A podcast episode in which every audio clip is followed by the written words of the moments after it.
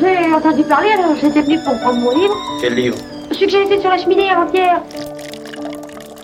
C'est cela la littérature. On en fait jusqu'au dernier moment. Tant qu'on est vivant, tout est prétexte à littérature. C'est un bon livre. Je demande à Patricia oui ou non. Et après, Les critiques littéraires sont des cactus qui vivent de leur piquant, parmi les vautours qui vivent de leurs plumes. Bienvenue dans ma bibliothèque. Aujourd'hui, il sera question d'un réseau pédophile, de pardon et de vérité. Je vous présente Chaviré, un roman de Lola Lafont, paru en 2020 aux éditions Actes Sud. Ce roman a obtenu de multiples prix, hein, parmi lesquels le prix Landerneau des lecteurs en 2020. Lola Lafont est pour moi une autrice majeure contemporaine. Son essai sur Anne Frank paru cette année, quand tu écouteras cette chanson, est vraiment extrêmement intéressant et il a remporté un grand succès. Lola Lafont, dans son œuvre, s'intéresse souvent à des figures d'adolescentes, connues ou inconnues. Dans le roman Chaviré, c'est une adolescente fictive, Cléo, qui est le personnage principal. Cléo a 13 ans au début du roman et on la suit sur 35 années. Cléo est issue d'un milieu modeste, elle rêve de devenir danseuse professionnelle. Elle est abordée à la fin de son cours de danse moderne jazz par Cathy, une dame élégante, en apparence sympathique. Cathy lui fait miroiter une bourse de la Fondation Galatée. Pour cela, elle lui explique qu'elle devra passer devant un jury. En fait, la bourse n'existe pas. Et la soi-disant Fondation Galatée permet à des hommes mûrs de rencontrer, entre guillemets, de très jeunes filles. Lola Lafont dissèque bien la manière dont Cathy établit son emprise sur elle. Il y a tout d'abord le fantasme initial d'être l'élu, hein, celle qui a été euh, repérée. Cathy avait tout de suite repéré Cléo au milieu des autres. Son job c'était ça, faire preuve de flair, index posé sur le bout du nez. Plus belle qu'une mère et plus fascinante qu'une copine, Cathy chantonnait un refrain que les adultes n'entendaient pas. Elle parlait couramment une langue adolescente, semée de mots magiques. Futur, repéré, exceptionnel. La jolie Anne Keller qui donnait la réplique à Sophie Marceau dans la Boom 2, c'était Cathy qui l'avait repéré dans un cours de danse, lui avait fait passer un test. La fondation avait fait le reste. Bingo. Véronica, en couverture du nouveau 20 ans, idem. C'était Cathy qui l'avait présenté à David Hamilton. Et elle était loin d'avoir le charisme de Cléo. Cléo avait haussé les épaules les appointées. Elle ne voulait devenir ni mannequin ni actrice. Bien entendu, Cathy évoquait ces deux-là, mais elle pouvait citer des danseuses, des sportives et des futurs stylistes, du moment qu'on visait l'excellence.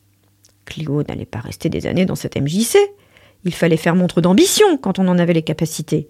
Si Cléo était intéressée, Cathy pourrait revenir lui en parler. Rendez-vous samedi, ici Repérage, repérer EE, repérer ER, verbe transitif, apercevoir, distinguer, remarquer parmi d'autres, quelqu'un quelque chose. Lola Lafont, dans l'émission Par les temps qui courent sur France Culture le 21 septembre 2020, s'exprime sur le caractère très important hein, de ce verbe repérer dans notre société.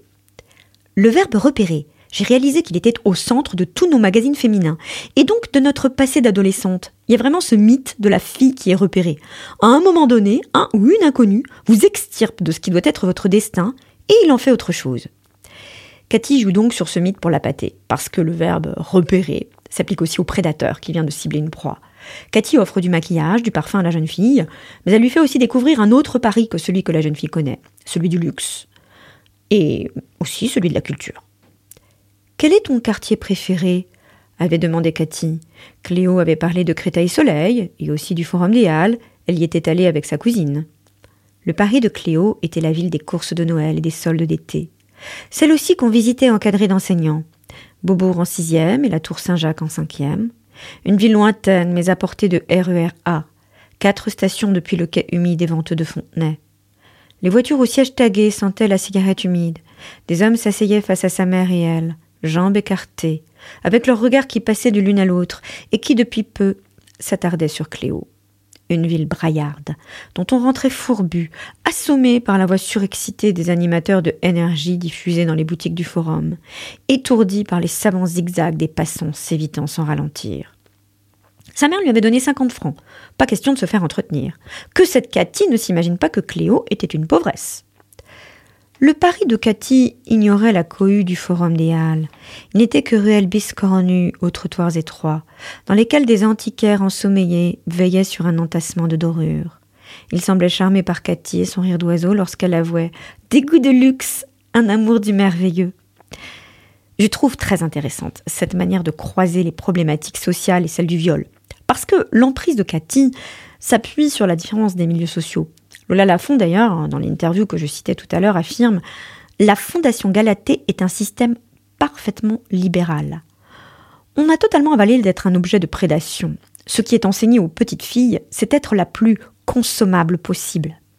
Le mot consommable est terrible, hein, et il s'applique tout à fait à ce que vit Cléo, qui devient un produit consommable et jetable. Je ne lirai pas à l'antenne euh, la scène du viol. En tout cas, l'autrice réussit un véritable tour de force en racontant ce qui arrive à Cléo. Elle est à la fois allusive et claire. Une fois que Cléo a été euh, consommée, elle est jetée. Cathy lui fait comprendre qu'elle n'aura pas la bourse, mais le lecteur, la lectrice, comprend bien que cette bourse n'a en fait jamais existé. Commence alors la partie la plus difficile, mais aussi euh, la plus intéressante du roman.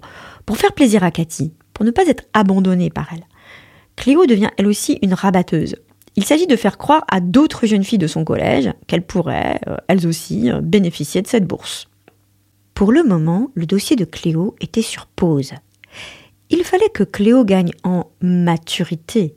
Mais Cathy avait plaidé sa cause à la fondation, et ils avaient pensé que peut-être, si tu es intéressé par cette proposition, proposition, le fait de soumettre quelque chose à la réflexion de quelqu'un, deux, offre d'achat faite à voix haute par un commerçant, synonyme, offre, suggestion.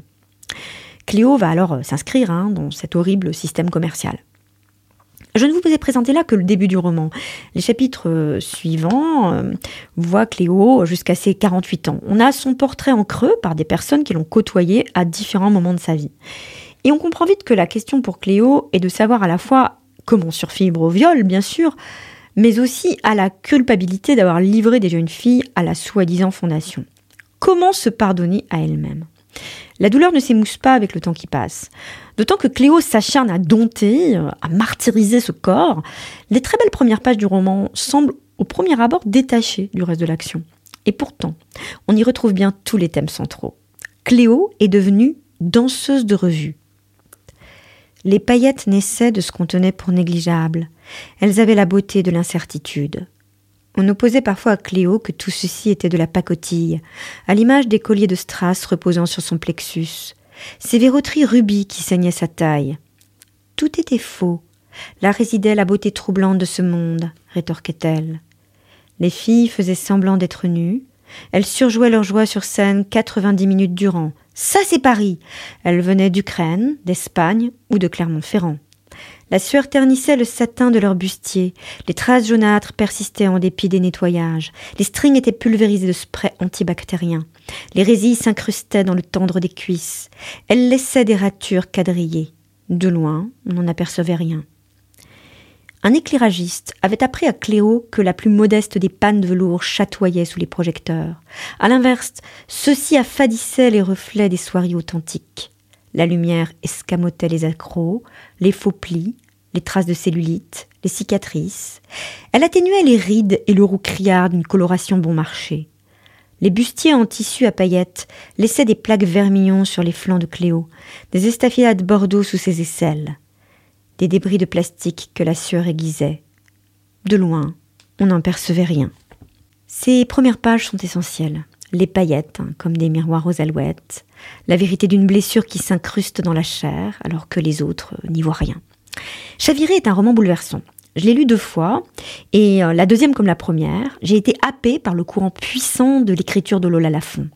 L'autrice vous emporte, elle vous dérange aussi, et j'ai pensé à une phrase précise du roman. Cléo vit pendant quelques mois avec une femme dont elle est amoureuse. Elle lui demande de la masser en appuyant très fort, et elle fait de cette prescription une maxime. Oui, si ça ne faisait pas mal, c'est qu'on n'avait rien osé déranger. Je trouve que cette phrase pourrait s'appliquer au roman de Lola Lafont, et j'aurais tendance à penser de manière plus générale à la littérature. Non, il ne faut pas lire pour s'endormir, mais pour s'éveiller au contraire à une forme de vérité, et ça suppose, eh bien oui, ça suppose d'être dérangé. Je vous conseille donc ce roman saisissant de Lola Lafont, Chaviré, paru aux éditions Actes Sud en 2020. Et puis vous pouvez retrouver cette chronique sur urban-radio.com.